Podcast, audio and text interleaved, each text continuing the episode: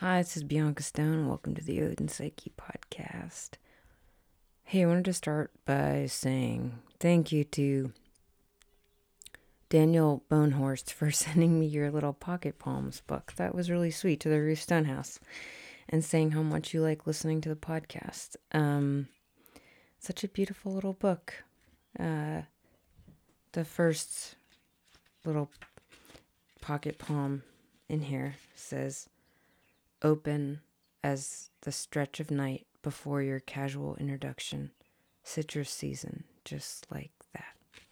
It's always really good to know that you're listening to the podcast and and to hear about things you're enjoying and any any like thoughts that it's bringing up. I you know, I I, I really do appreciate it when people tell me. So, thank you. And you can reach out to me on social media uh, at Bianca Stone and also, email me, bianca at ruthstonehouse.org.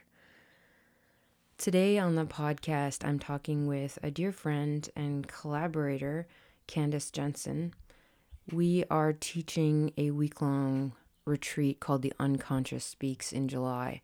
This retreat is full, so uh, it's it, there's there's no longer any application period open, but I think a lot of the themes that we're going to be exploring at that retreat I thought would be really helpful to bring onto the podcast and talk to you all about because this is a podcast about the psyche and poetry. And what Candace and I are doing in person is bringing together the psyche and the soma. So we're bringing the body and mind uh, exploration of consciousness together.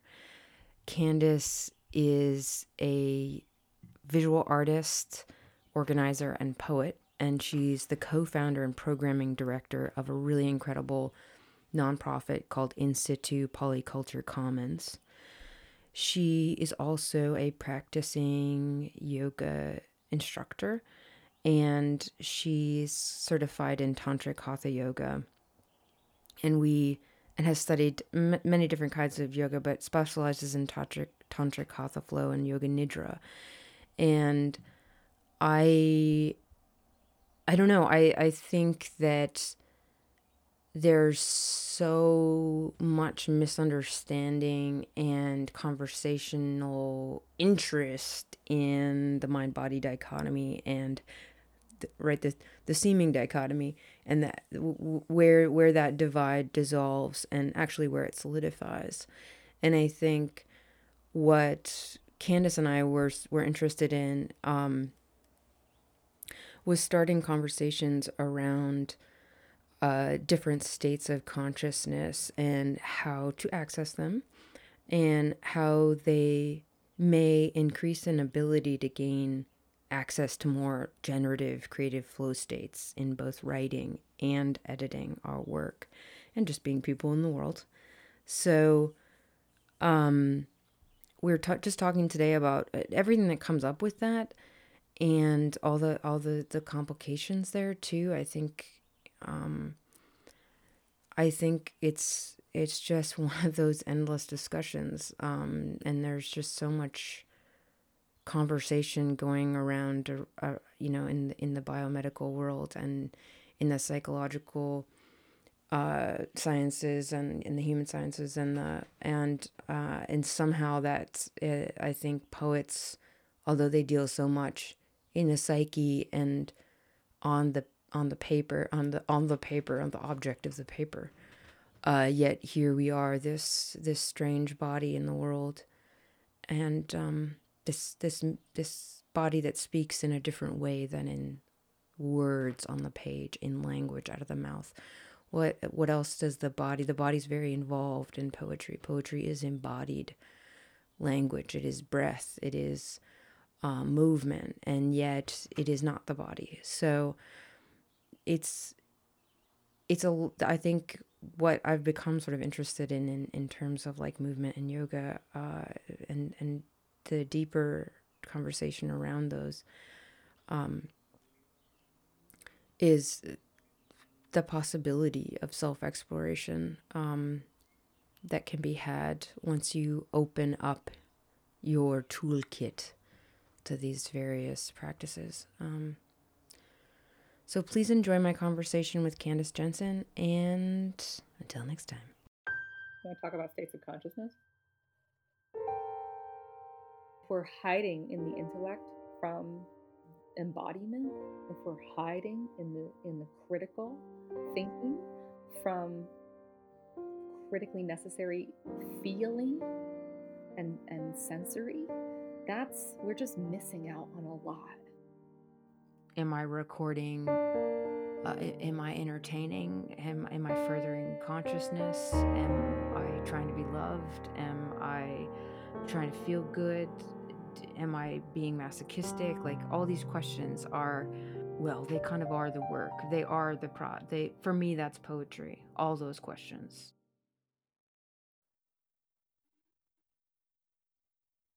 It's weird how when you go into the body you can also feel like you're not in the body anymore either. The more you're in it, the more vast it seems.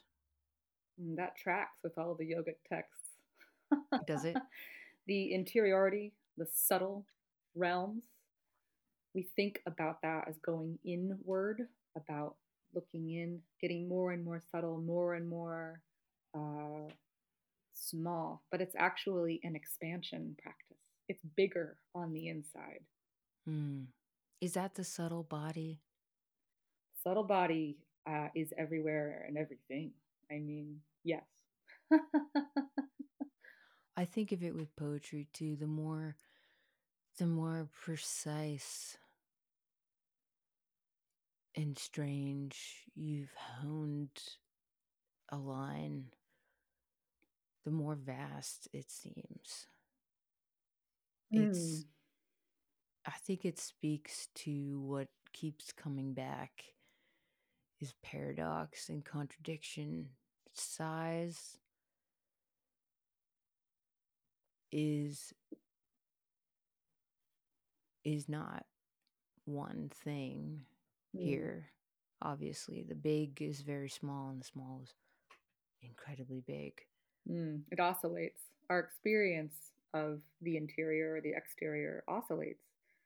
I think this also is why sometimes when you really start to access either a deep state of meditation or the flow state that you get into when you're writing, um, you can almost experience an agoraphobia. There's like an enormity to that, and it can feel terrifying. I mean, yeah, that's the essence of the sublime the awe and the terror It hits you all at once. Absolutely.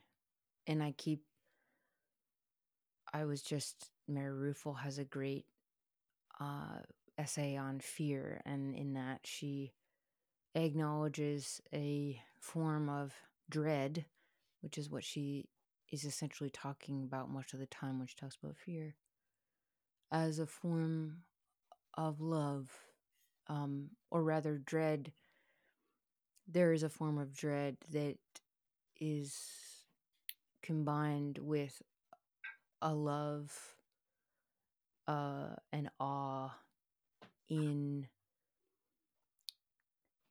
the presence of the divine. Mm. And I think this, I think we can all understand a, a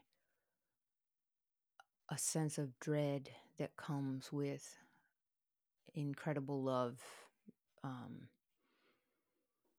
nearing the void the void mm. the void hmm. sort of informs love's um,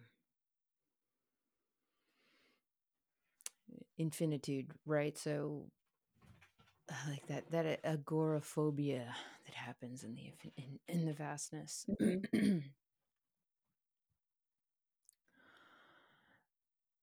yeah the the subtle the subtle body or the subtle realm or the energetic field there's all these different terms. Um, the everywhereness of it is what makes it scary uh, because we don't know how we relate to it right because we identify so strongly um, with our simplified perspective of ego or our simplified perspective of the the identity who we are in the world. Mm-hmm. Um, and so when we start to get into that space, which you know is part of creativity, part of where we access uh, creative matter, materia that gets transformed yeah. into the work that we make, yeah, it, it can feel overwhelming or it can feel um, impossible to navigate. How can you navigate something that's everywhere, right? It's like water um, or air. Right. We make these little containers for it in order to navigate it. Mm-hmm, mm-hmm. In order to contain, I mean, our very body itself is like a form in which a poem is written, and that is in itself a containment, but it intimates something uncontained, of course. I mean, you must have something like that, some sort of architecture, vessel, container. You have to have something like that, or it's all undifferentiated, right? I mean, that's actually really interesting because Tantra is a non dual philosophy. Uh, and so it uses duality all the time in order to access that um, impossibility of understanding the, the non dual nature of all things. That's sort right. of what we're talking about here. You, you have to have that differentiation point. You have to have that duality so that you can have the conversation because otherwise it's a monologue. right. And of course, this speaks to the relational in which the relational demands too. It, it demands you and another. It's the poet and the reader. Mm-hmm. Of course, there's the third thing in there as well. But yeah, the space between the, the expression, the yeah. Mm-hmm the third thing always must be acknowledged there, right? So we talk a lot, I talk a lot about the relational and in terms of psychoanalysis and in poetry, but um of course Martin Buber's in the beginning is the relation and in the beginning is the word. Um and this this idea uh that we reject the Cartesian duality of that has been so destructive throughout time as it's grown and is greatly misunderstood on many levels. But at the same time, I think it's not we can't be dualistic about duality, right? So uh, there's there's so much importance in in difference and that in some way I see poetry as a right. It might even be this subtle body that negotiates difference and and manages to um, exist in that in that I think what you're saying that that unification that is almost like we can't fathom it. Mm. Um, I think we're getting very abstract very quickly. it's easy to do. Which is easy for us to do. I want listeners to to be with us on this. So, but this is the kind of conversation that I think we're interested in having at the retreat and that it can unfold naturally and include many different areas of thought. Um, right. Well, then also the things that come between thoughts I think that is one of the most inspiring parts of organizing this retreat and this potential continued exploration. Like, how do we oscillate from the intellect and the thinking and the critical analysis and um, the mind matter uh, back into other states of knowingness, other aspects of consciousness? Uh, how do we do that? There's a necessity to come out of it in order to observe it uh, and then create new relationship to the things that we're thinking. I think that's what's cool about this whole concept, right? Create new relationships with the things we are thinking. Yeah. Exactly. I think when we think of poetry retreats, we think of, oh, I come armed with my poems to be edited mm-hmm. or to be, t- at least, if, if that. I think you come armed with your poem to share mm-hmm. and to have people respond to it. Mm-hmm. And I, you know, we all get different things out of retreats and, um, and whether or not the way it's responded to is helpful is a question, I think. But what I'm interested in too is the the states of in which we gain access to the poetry as inspiration. Hmm. First of all, right, the evocation of the muse, Mm-hmm. and figuring out the best way to be open to that occurrence, Mm-hmm. right? We think of it as something we don't have to do anything for, you know, in order to get. It should just come to us. The muse should just come to me. Mm, but you have to make the space for the muse. That's you have to there's that yeah, you concept of sitting down to write every day, right? So that you're creating that that space, you're creating that routine to allow the muse to show up, but you also need productive boredom. You also need Right. to be comfortable in the body. I mean, this is a big Mhm. this is a big thing that loops it back into the idea of yoga, but also anything, yoga asana, any kind of movement, taking a taking a walk in the in the outdoors. There's Right. something about moving the body, making sure the body is comfortable. Um, yoga asana itself, the, the postures that we do in yoga class, you know, those those are all just extensions of making sure the body's comfortable enough to actually sit and do meditation long enough to get something done in there. Right. In the Yoga Sutras, there's almost no mention of yoga asana at all. It appears so minimally, and it's all about being comfortable in your seat. It's all about being able to sit. You can't sit to be if you're in in terrible shape. You can't sit if your shoulder hurts. You Yeah. can't be present for what, and you know, this is sort of bridging things. You know, I'm, I'm I'm messing around and paraphrasing the sutras here, but you can't be present for the muse to show up in your seat if you're being reminded that your body's uncomfortable and that you haven't rested well. I mean, this goes into a slightly different territory as well. The idea of artists being on retreat. You are removed from the things that bother you on a daily basis. You're removed right. from the things that are constantly sapping your creative energy. You are not Yeah. caring for your children. You're not reminding your partner that they have a doctor appointment. You're not preparing dinner. You're able to tend to your rest. And when you have a rested artist, you have a productive artist. Uh, Yeah. we see that throughout the history of the art historical canon. Artists who have patrons, artists who have family who are either willing or forced to be in caretaker mode for them, they get shit done because Yeah, they get shit they've done. got that cushion, they've got that care, they've got that sort of dialed in. So this is Mhm. what um, this retreat is really trying to look at. Like, how can we make the body of the poet comfortable? How can we make Yeah. the consciousness of the poet uh, accessible? Sorry, the unconscious of the poet, the unconscious creative stuff accessible to the poet. Right. Right. And anyone in psychotherapy could tell you that there's a lot of negotiating the comfort of sitting in a chair in order to access the unconscious and get out of and get the conscious mind out of the way and get the ego hmm uh, the super ego mind out of the, the the editor that is happening in real time that is preventing you from speaking Yeah. uh, h- how to get them out of the way in order to really speak. Hmm um and what does that mean? What does that look like it's easy to say oh uh conscious mind bad unconscious you know we want the what whatever it's not good and bad No, it's not right good and bad at it, all. it's about the journey to get there and the journey to get there is is the is the content in a way you know so um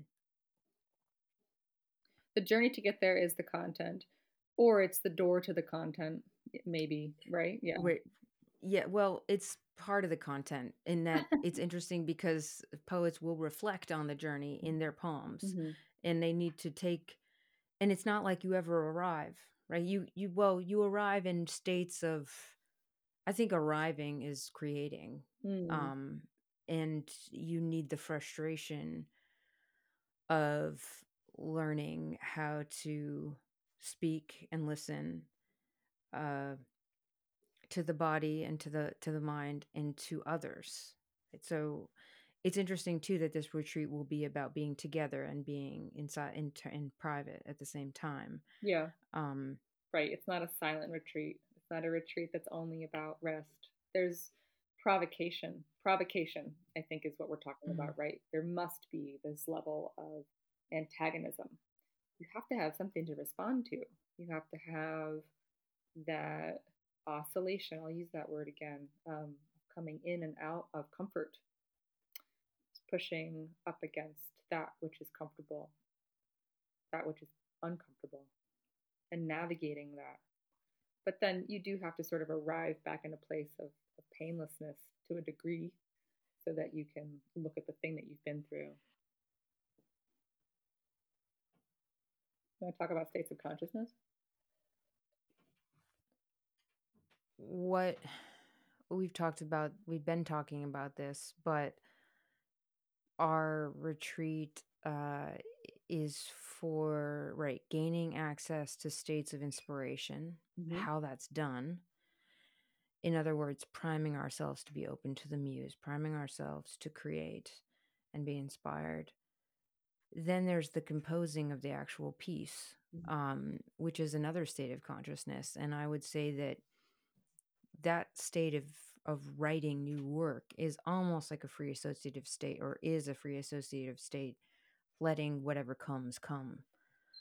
And trying as we were talking about before the idea of being primed to do that without the super ego editing as you go.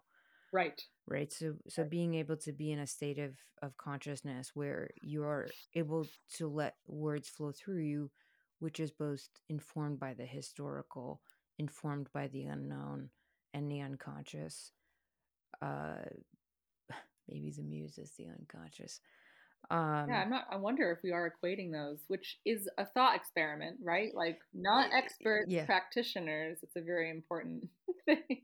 Well it's interesting to, to think yeah i think talking about what the unconscious is is of course really fun and interesting and has so much to do with these ideas of the shared myth and the collective unconscious and things like that and and what that all points to is i think that's when we that that's when i get interested in this idea of the divine and a state of faith mm-hmm. that is that that really important acknowledgement of an intelligence, an unseen intelligence that is of us, but not us. And that we will never, in this conscious state, um, understand. And that the not understanding it is really where a lot of the creativity comes from, right? It's like this this knowing and not knowing and yeah or not knowing how to categorize not i think that there's that that uncertainty that's a productive uncertainty. It's the same thing that happens in really good fairy tales or really, really good myths. You don't right. really know what to make of it. And of course, the stories can be um, applied to a morality or applied to a kind of ethos, but right. that's not inherent. Uh, it's just the same as when politicians use data the way that they like.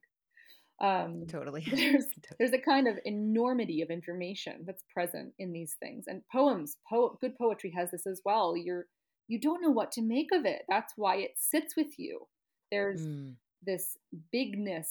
It's speaking through this little gateway. You're consciously interfacing with words and language that are making you feel things and think things and wonder things all simultaneously and that is that's why we can point to it and say it's coming from something bigger than consciousness.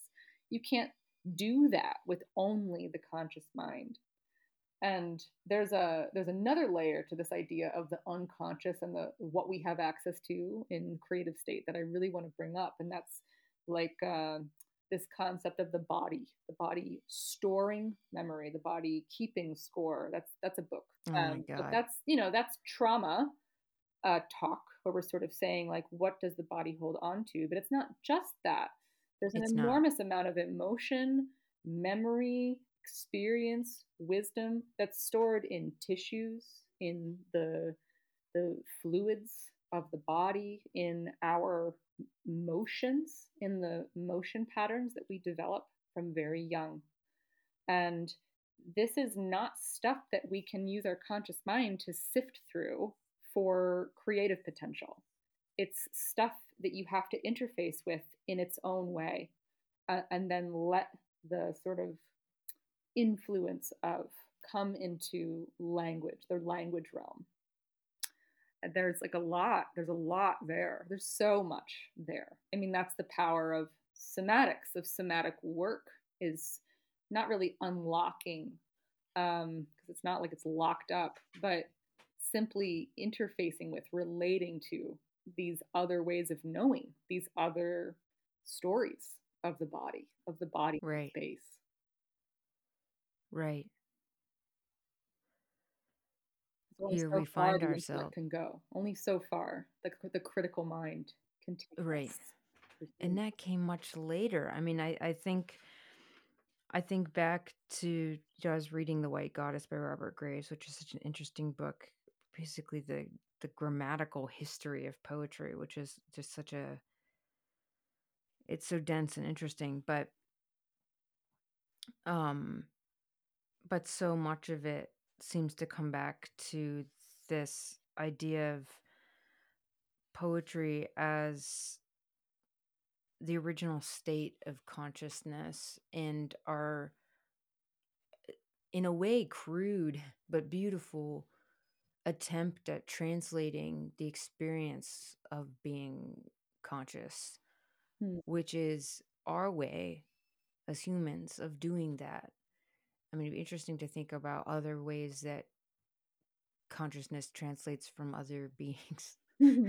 so I'm gonna get into that, but but we but we are special. I mean, I would say in term, you know. It, well, we're one of know, we're one to, of some species that are sapient. We know of ourselves.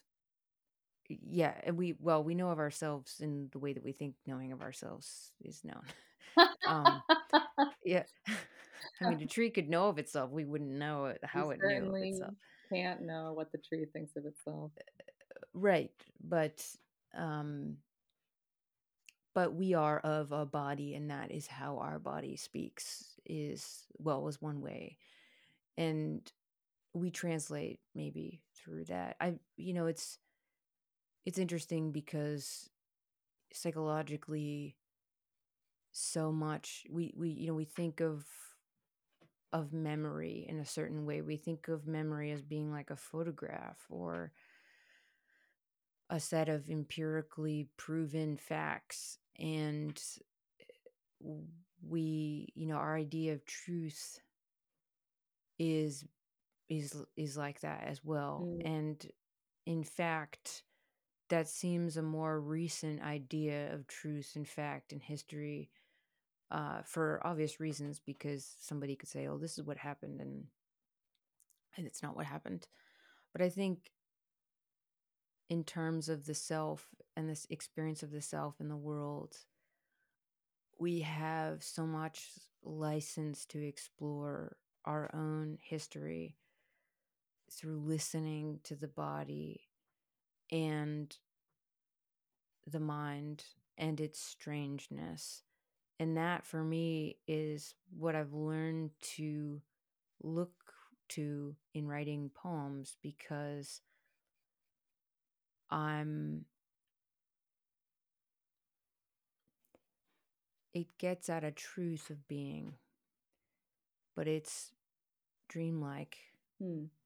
and dreams i think dreams is dreams are are really interesting in this conversation because we think of dreams as some sort of like biological result of the brain needing to, you know, be active in some way during the night, you know, instead of them being a kind of being as as much a reality as this reality. Why not? Um and why not include that in the poem as reality in terms of it speaking towards a truth? Um I don't know. I'm, I'm going off the rails, but I I want to get back to. I mean, we could we could talk conceptually all day, but um, well, no, there um because you were sort of hinting at this idea of like these different states. I think that's actually really fruitful for discussion. Okay, because um well, I mean, very scientifically, you can look at the wave patterns of the brain at different states, and you can see beta waves during waking and alpha waves during dreaminess and theta and delta waves during different levels of sleep. Um, the brain is doing different things at that time, but so is the body. There's a lot of connectedness. Um, so you're you're experiencing different parts of what consciousness and unconsciousness are um, in all of those different states. And so that's a material thing, right? A, a physical thing that can be measured and observed. Uh, but then the experiences of those are uh, very, very flexible. Um, in the dream state, we have imagination happening. We have memories, this idea of memory and like things that we think are true surfacing, but the impressions that we have of them are then being, um, I want to say the word morphed. They're being altered in some way um, by what's happening to us now and what happened to us during the day and things that we're hopeful for in the future. So there's also this uh, quality of time that starts coming in. Um, and that it is a little abstract. It is a little bit like, what's going on? What are we even talking about? But yeah, um, that is that's important because there's a lot of content there. There's a lot of psychic content that's either conscious or unconscious that's being dealt with or experienced or remembered by the mind and the body. And then how does that affect us as creative practitioners? How does that come up when we're sitting down to write? Um, mm-hmm. I think that that's also really interesting in terms of like when do you get good ideas? You know, it's when you're about to fall asleep, when you're in that liminal space, when you're not focused so much, or when you're oh taking oh a God. walk and you're bored right. and you're, but um, I know, isn't it always true that you're like in the shower? Yeah, in the shower. And you're when I'm driving. Yeah, driving like so good. right. Yeah. You're. I mean, Ben. He he writes Ben's so many been, poems when he's driving, and thank yeah, goodness Ben's for the, the record function. You know, because he's he's got that spaciousness, and also when you're doing something on quote autopilot, when you're going into flow because you know where you're going, you know what you have to do. You don't have to consciously think about what your body's doing and why you are drifting off into this enormity, this ether, and then you're getting all kinds of good stuff because it's not being forced, uh, because you're not simply in conscious thought. You are having that fringe of the unconscious enter into your conscious state. That is what fringe so of the unconscious. cool yeah. about yoga nidra, which is like one of the. Yeah, tell me about yoga nidra. What's what is that? What we did before? No, that was uh, a very simple rotation of consciousness. But yoga nidra is yogic sleeping. So nidra just means sleep. Okay. Um, it is very similar to a guided meditation, uh, but it is not meditation. Um, you are not attempting to observe or affect what the mind is doing. You are allowing the mind uh, and the the fact that you are being guided and that you are completely off the hook for any kind of effort at all means that you're coming into a state of rest. What Yoga Nidra does is uh, allows us to cycle through a couple of different states of consciousness in a short frame of time. And we also see that we are sometimes simultaneously in different states of consciousness mm. at the same time, which is pretty cool. Yeah, that's um, cool. It makes sense. They've, they, the they, have done the studies, and we we've observed. It's been observed that in yoga nidra, you are experiencing multiple brainwave states, either again in quick succession or at the same time, which is wild. Um, so it is conscious sleeping. That's the most succinct way of describing it. Mm. You are using guided meditative uh, techniques like the rotation of consciousness through the body, um, awareness of breath without modification of breath, uh, and suggested sensation and visualization, um, which is sort of priming you to cycle into these different states. Um, I love that. Mm-hmm. That's you know I've been thinking so much about dream for for preparing for a dream podcast, thinking about dream versus reverie and the different states that the mind can get in and what the differences are. But I, you know, and there's no doubt about it that in certain dream states, I, if I can, these lines come to me that the most powerful of my of uh, of all my books, they the most powerful moments I, I seem seem to be plucked from dreams or uh, in a semi dream state, and uh, to think about harnessing that in a practice is incredible. Um, just the term, what you know, what, what was it, yogic sleeping or yeah, conscious conscious sleeping, yeah, conscious sleeping. so interesting. What an interesting paradox. It's also so, it's a deeply restful practice. So it's doing that thing that I was alluding to before, which is it's giving the the artist, the poet, um, this relaxation and rest that many of us are are so so lacking. Um, oh my God, we're so lacking. So so lacking. I'll just say all of us. Almost nobody gets enough rest right now. No. the current. Well, the right kind of rest. Yeah. Um, it gets you rest, which is good, but it also it gives you a different experience of your own consciousness. Um, I actually want to read a very very brief excerpt okay. from one of my many books on yoga nidra by Kamini Desai, Dr. Kamini Desai. Yoga Nidra and brainwave states. The initial stages of Yoga Nidra happen between alpha and theta brainwave states. Here, dreamlike thoughts and images are experienced at a distance. You may have thoughts in Yoga Nidra, but you are not interacting with them in the same way. They are distant from you, like a radio in another room. Though the voice of the mind is still there, it is not disturbing in any way, nor are you participating in what it says in the way that you would in the waking state. It is just there, talking away, just as the radio does, but you are not talking back. Often at this level of Yoga Nidra, you may have dreamlike images, thoughts, or feelings moving through. These often blend with the voice and the guidance of the facilitator, creating a kind of wakeful dream. This is because the first level of Yoga Nidra crosses the dream state and can be experienced in this dreamlike way. And then the deeper states of Yoga Nidra happen in the theta brainwave state. And experiences here can include drifting in and out of hearing. Uh, it goes on, but in and out of actual sleep. Um, and I think that, again, coming back to my favorite word, oscillation, that oscillation is where the power is um, because we are being these travelers and we're shifting through, and those differences are being highlighted in a way that they won't be normally. Normally, mm. being you wake up, you're awake for 12, 14, 16 hours, and then you go to sleep, right? You have these. Mm-hmm these long periods where you're in a very similar state of consciousness. In Yoga Nidra, we're doing all the states of consciousness and we are seeing the shift. We're witnessing the shift. We are just having the shift happen. Um, and that is what's very cool about it.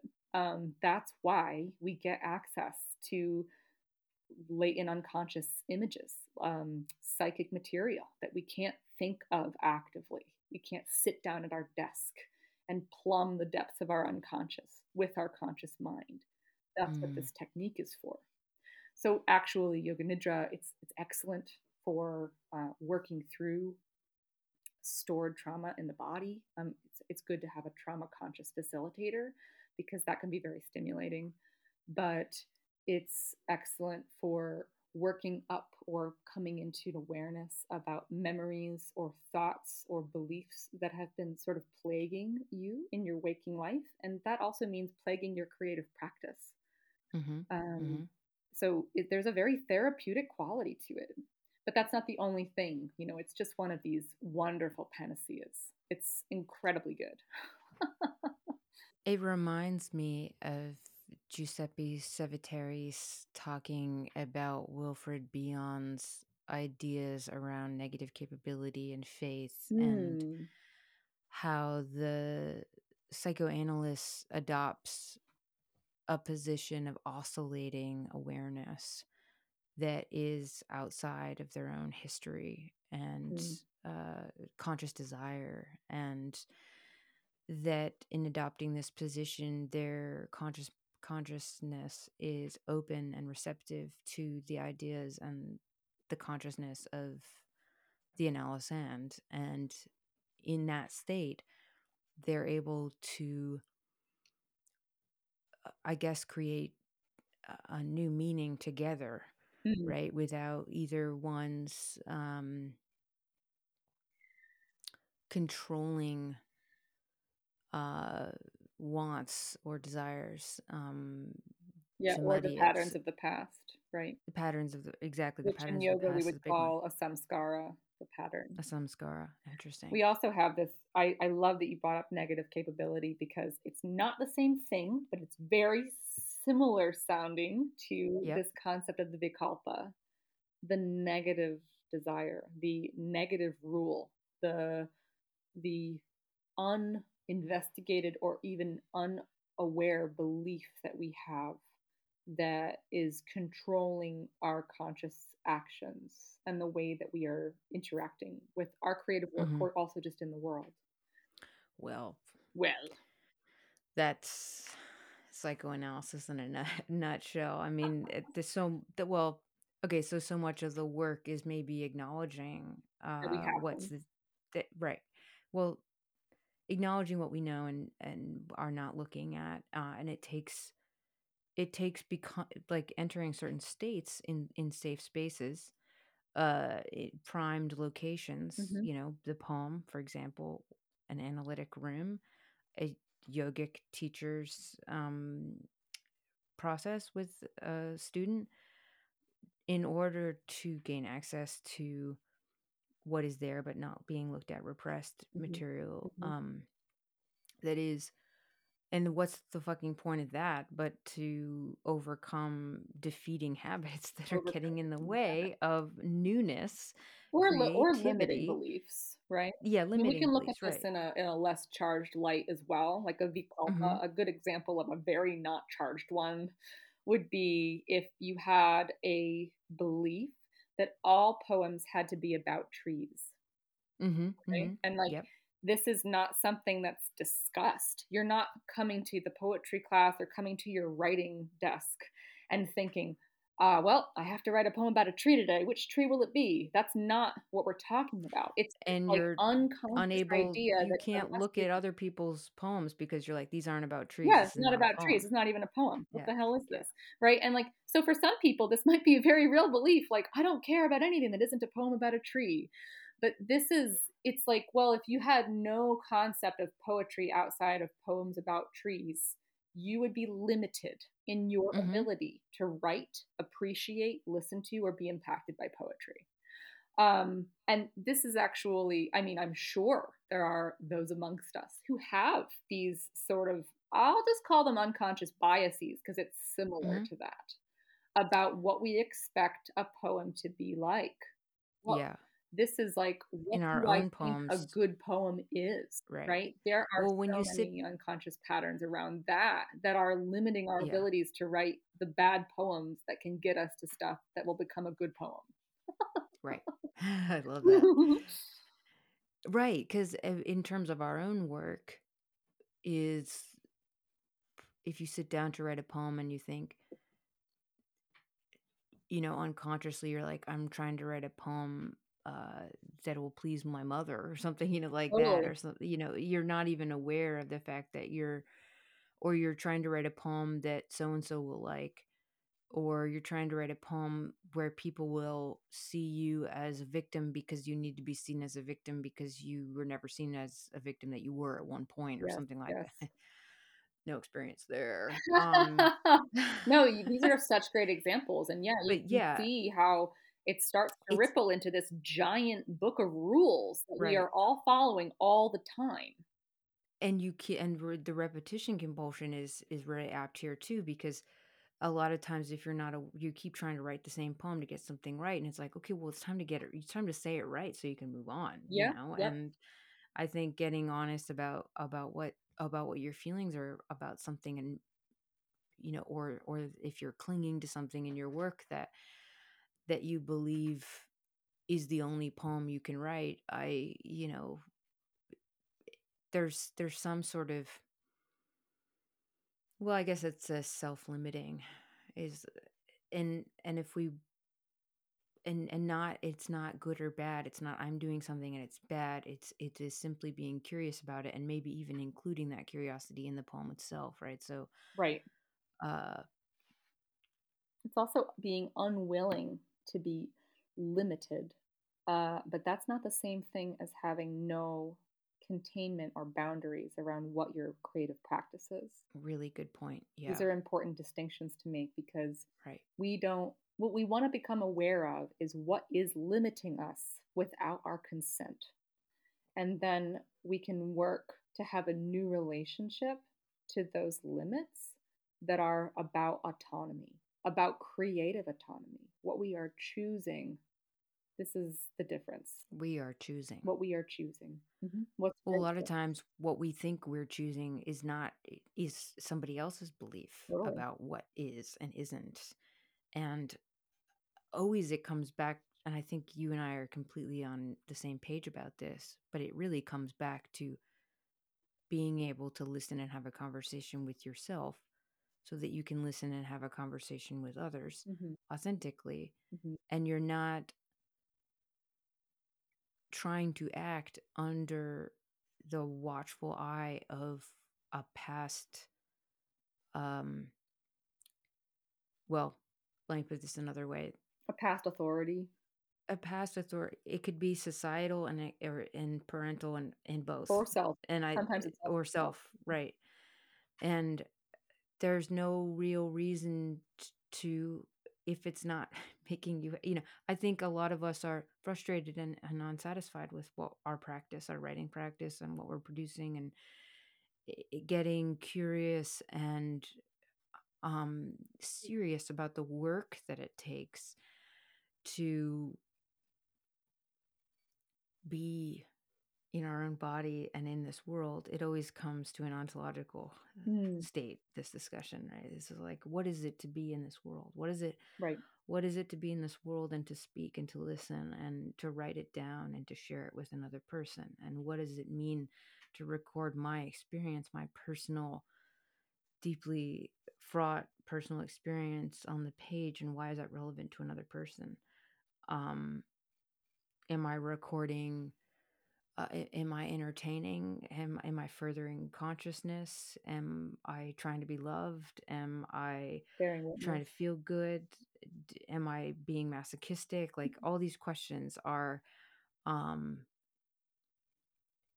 well, they kind of are the work. They are the pro. They for me that's poetry. All those questions and, um, getting out of the this is what a poem is and you're sort of i think you know what i've doing doing the work of getting back into the body has been incredible because i don't know this is kind of a, a hard right turn actually but i just started thinking about how i've been doing so much more yoga lately mm-hmm and it's taken me a long time to get back to yoga after not doing it for a really long time and um, I didn't feel safe in my body and I was scared to to hear what it had to say. Mm. I'm gonna be honest with you. I it was too much trauma there um, that that I just and I you know at first I was really self flagellating about it, hating my body, um, feeling like I needed to to control and command my body, mm. not being able to. Um, I had to do a lot of mental work to get to a place where I could come to yoga again and then start that conversation. And that's brought forth so much more. Um, yeah. That's, think so many of us have stored fears and judgments about the body um, this circles back to what we sort of started with, which is like we end up saying in the in the intellect a lot. Um, mm-hmm. We are, and you know, the intellect is great. We're not making it an enemy. It's awesome. We do so much great stuff right. with the intellect. but uh, if we're hiding in the intellect from embodiment, if we're hiding in the in the critical thinking mm-hmm. from critically necessary feeling and and sensory that's we're just missing out on a lot. Uh i'll just i'll keep it penned into just the creative practice right? Like we're not trying to heal everybody's wounds and fix everything right. all the time. It's like okay you know we, we're all alive. It's, it's all gonna we're all gonna be alive until we die you know? It's like it's gonna be all the stuff that's happening during that but for the creative practice we can't we can't um, be satisfied with hiding from all that embodiment really has to offer. And um, yeah, my as I was ruminating before we chatted today, I was I was thinking like, you know, what if someone's like, what does what does embodiment even matter? Like, you know, how do you rebut that? And I just I, my dumb my dumb example is like, all right, well, say you had to write a poem about a dandelion, you know, something that's really casual, some weed in your yard are you just going to sit here and imagine it and think and and and conjure it from air and then think that you're going to hit the fucking nail on the head about yeah. what that dandelion is and right. what it looks like and smells like and how it shivers, you know? And all the bugs that are on it. You can't conjure up a bug. You're not an all knowing deity. You can't make a bug from thin air. You've got to watch the fucking bug. The bug is mm-hmm. alive in the world, it's a physical thing. And uh, you know, I, all the, all the things I just said about this imaginary dandelion, it's all made up because I'm not looking at one right now. I would have much more in, interesting information if I was being present with such a dandelion. And I think we all know that. We all know yeah. that you can't write an ode to a thing that you're not witnessing, loving, sensing, feeling, right. watching, being with. Um, or you and, can, but it's not going to land anywhere because it's all in the imagined state of love. It's not actual. It's not actual adoration it's funny because I'm doing this class on imagination and poetry with Ben Fama right now, and the first thing we read was Lorca's lecture on uh, imagination and inspiration, and he, you know, his stance is that the imagination has is is crushed under the the awesome, beautiful weight of reality. I and, love that. yeah, and that it's the the poet, uh, the poet. Um, paradoxically reality is stranger and more truthful and everything that they need and it's out there it, or it's all you know it's all around us and we are of it and it that is where um that is where the most incredible poetry comes from and i think rilke would definitely oh, agree right? Oh, um and rilke going to stare at the panther in a zoo for half a day and then you know writing that incredible poem um it, it is it is the witnessing of the world and being in and which is being in the body which is embodiment um i mean we could say you know that it's again just to just to not be uh absolutist about it is that it's not imagination bad no no kind of thing but no. but that that is where the that is where inspiration comes from is embodying the world and self. Senses witnessing experience. Yeah the imagination is so powerful so wonderful so great. Um, but again it's all about why would you limit everything to just what the imagination can do outside of partnership with the rest of our tools? You can't build a house with just a hammer. You can't you know there's just it's a good it's a good tool. Don't yeah, but don't make it do all the work by itself. Like that sucks. Yeah, yeah. There is some element of the poetic event, both the process of preparing and editing poetry, and then the object of the poem itself that speaks to and of human consciousness, both the writers and the readers, and really, what I think is important to note here that we do all of this through the entertainment of poetry's themes, the humor of wordplay, the story, the narrative that are of interest to the reader. And that is personal and universal if done right.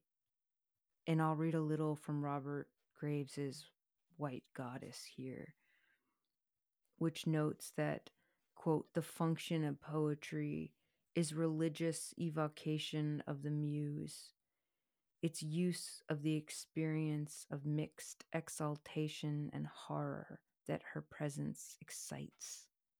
In this way, I think, there is the element of poetry that is historical, mythological, conversational with the divine.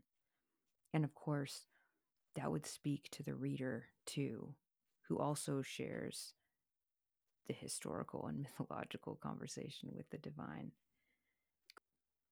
Graves also notes who has ever been able to explain what theme is poetic and what is unpoetic, except by the effect that it has on the reader? Mm. The rediscovery of lost rudiments of poetry may help to solve the question of theme. If they still have validity, they confirm the intuition of the Welsh poet Alun Lewis, who wrote, quote, the single poetic theme of life and death, the question of what survives of the beloved. So, our themes surrounding love, life, death, the existence of humanity stretch back to the beginning, to the word and the relation between people. Poetry, in a way, is, of course, our translation of consciousness, our Rilkean, who, if I cried out, would hear me among the angelic orders, which seems like crying out to the muse. And the silence of the muse is the sound of our voice. I had this thought the silence of the muse is the sound of our voice. It's like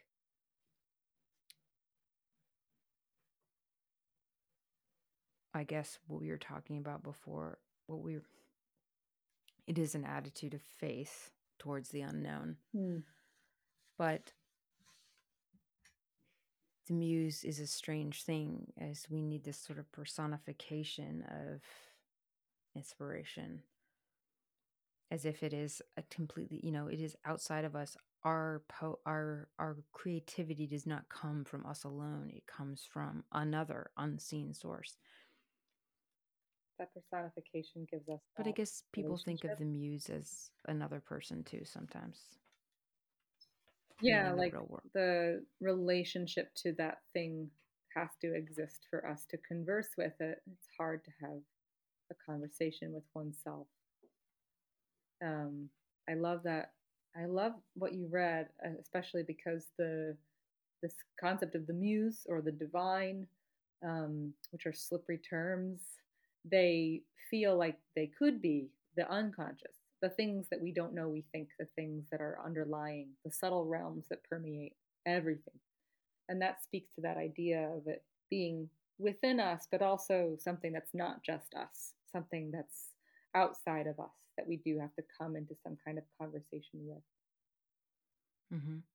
But did you see the muse as fitting in somehow with the yogic practices that you employ. I'm thinking too of the Upanishads. Um, I don't know if that's relevant here, but the Upanishads are always relevant. They're always relevant. I yeah, well, I I mean it's certainly divine um, evocation. Uh, it's certainly poetry. Wait, what was the question though? Uh, do I think about the muse? Well, were were you thinking about Well, I do feel like it's kind of a lost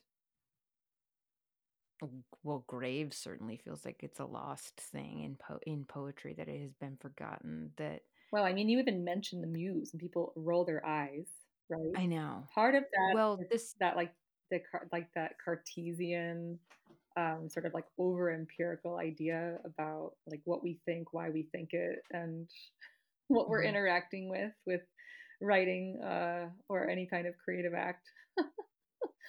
I think that it's mysterious. It's it's a mysterious thing that we have to imagine entities for. Uh, is a powerful thing to acknowledge.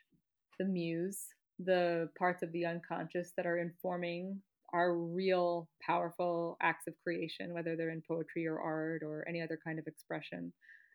There's a mystery attached to all of this. There's something that we can't put our finger on.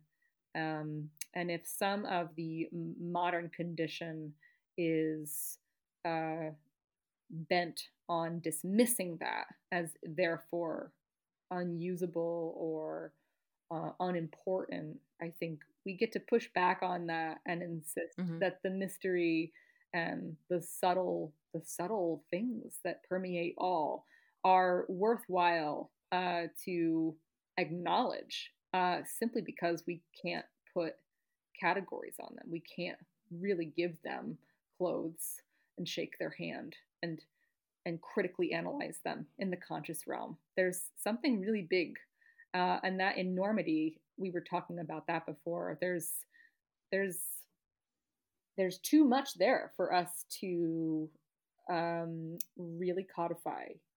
That is part of the mystery that makes it powerful. Is that we cannot wrap our conscious minds around it. Mm. So dismissing it or being uninterested in it or um, being you know sort of critical of it as an interesting tool or a, a construct thinking about the creative process you know i think that's really small minded yeah.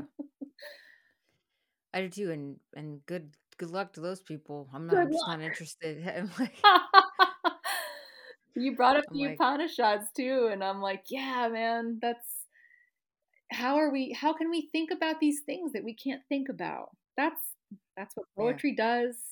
That's what all the creative practices do. How can we possibly think about these things that we can't think about? I was I've I keep having this thought that like it's so good to not know everything because yeah.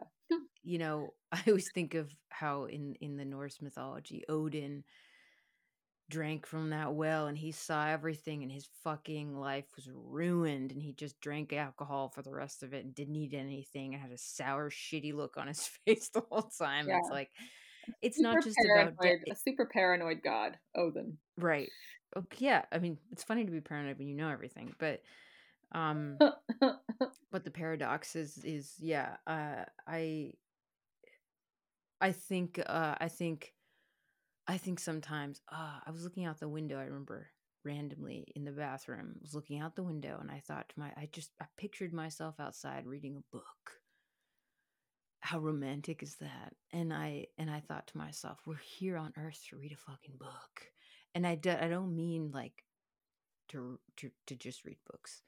I mean to have something in our hands that we don't know that is not ours that somebody Ooh, else made. beautiful we're here on you know to have something in our hands that we don't to, to ha- that we don't understand right? Understand. and that that we can look at and learn from like and however that translates whether we're whether we're learning by by watching a beetle roll some dung across the ground you know? It's it's it's amazing. I, I, I thought to myself if i was an unimaginable infinite creature that knew everything, mm.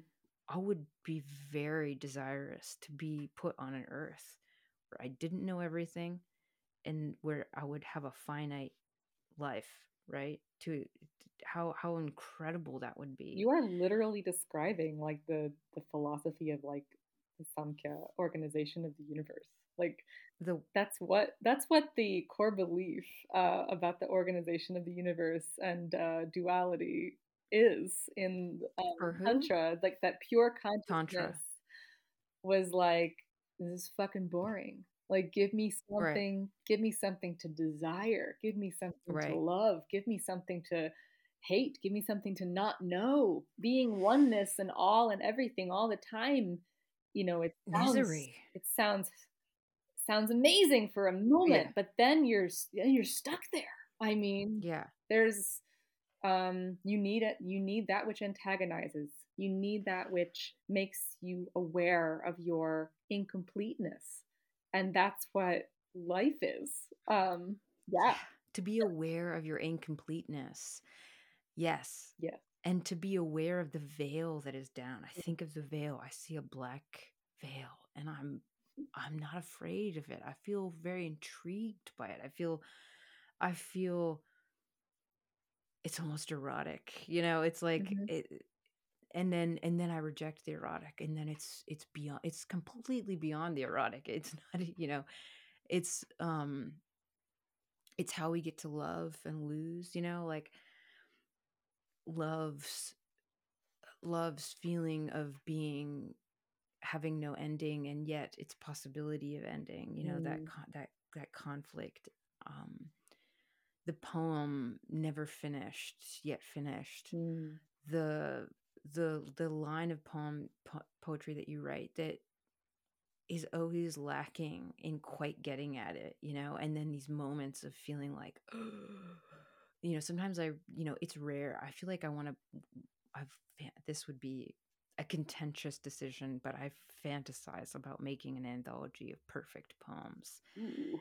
because sometimes there's certain poems out there in the world that i read and i think that's a perfect fucking poem perfect some some pitch was reached yeah musically you know the the line breaks mm-hmm. the words the title everything feels like it's clicked mm. perfectly and and if a poet could ever hope to have a couple in their in their oeuvre.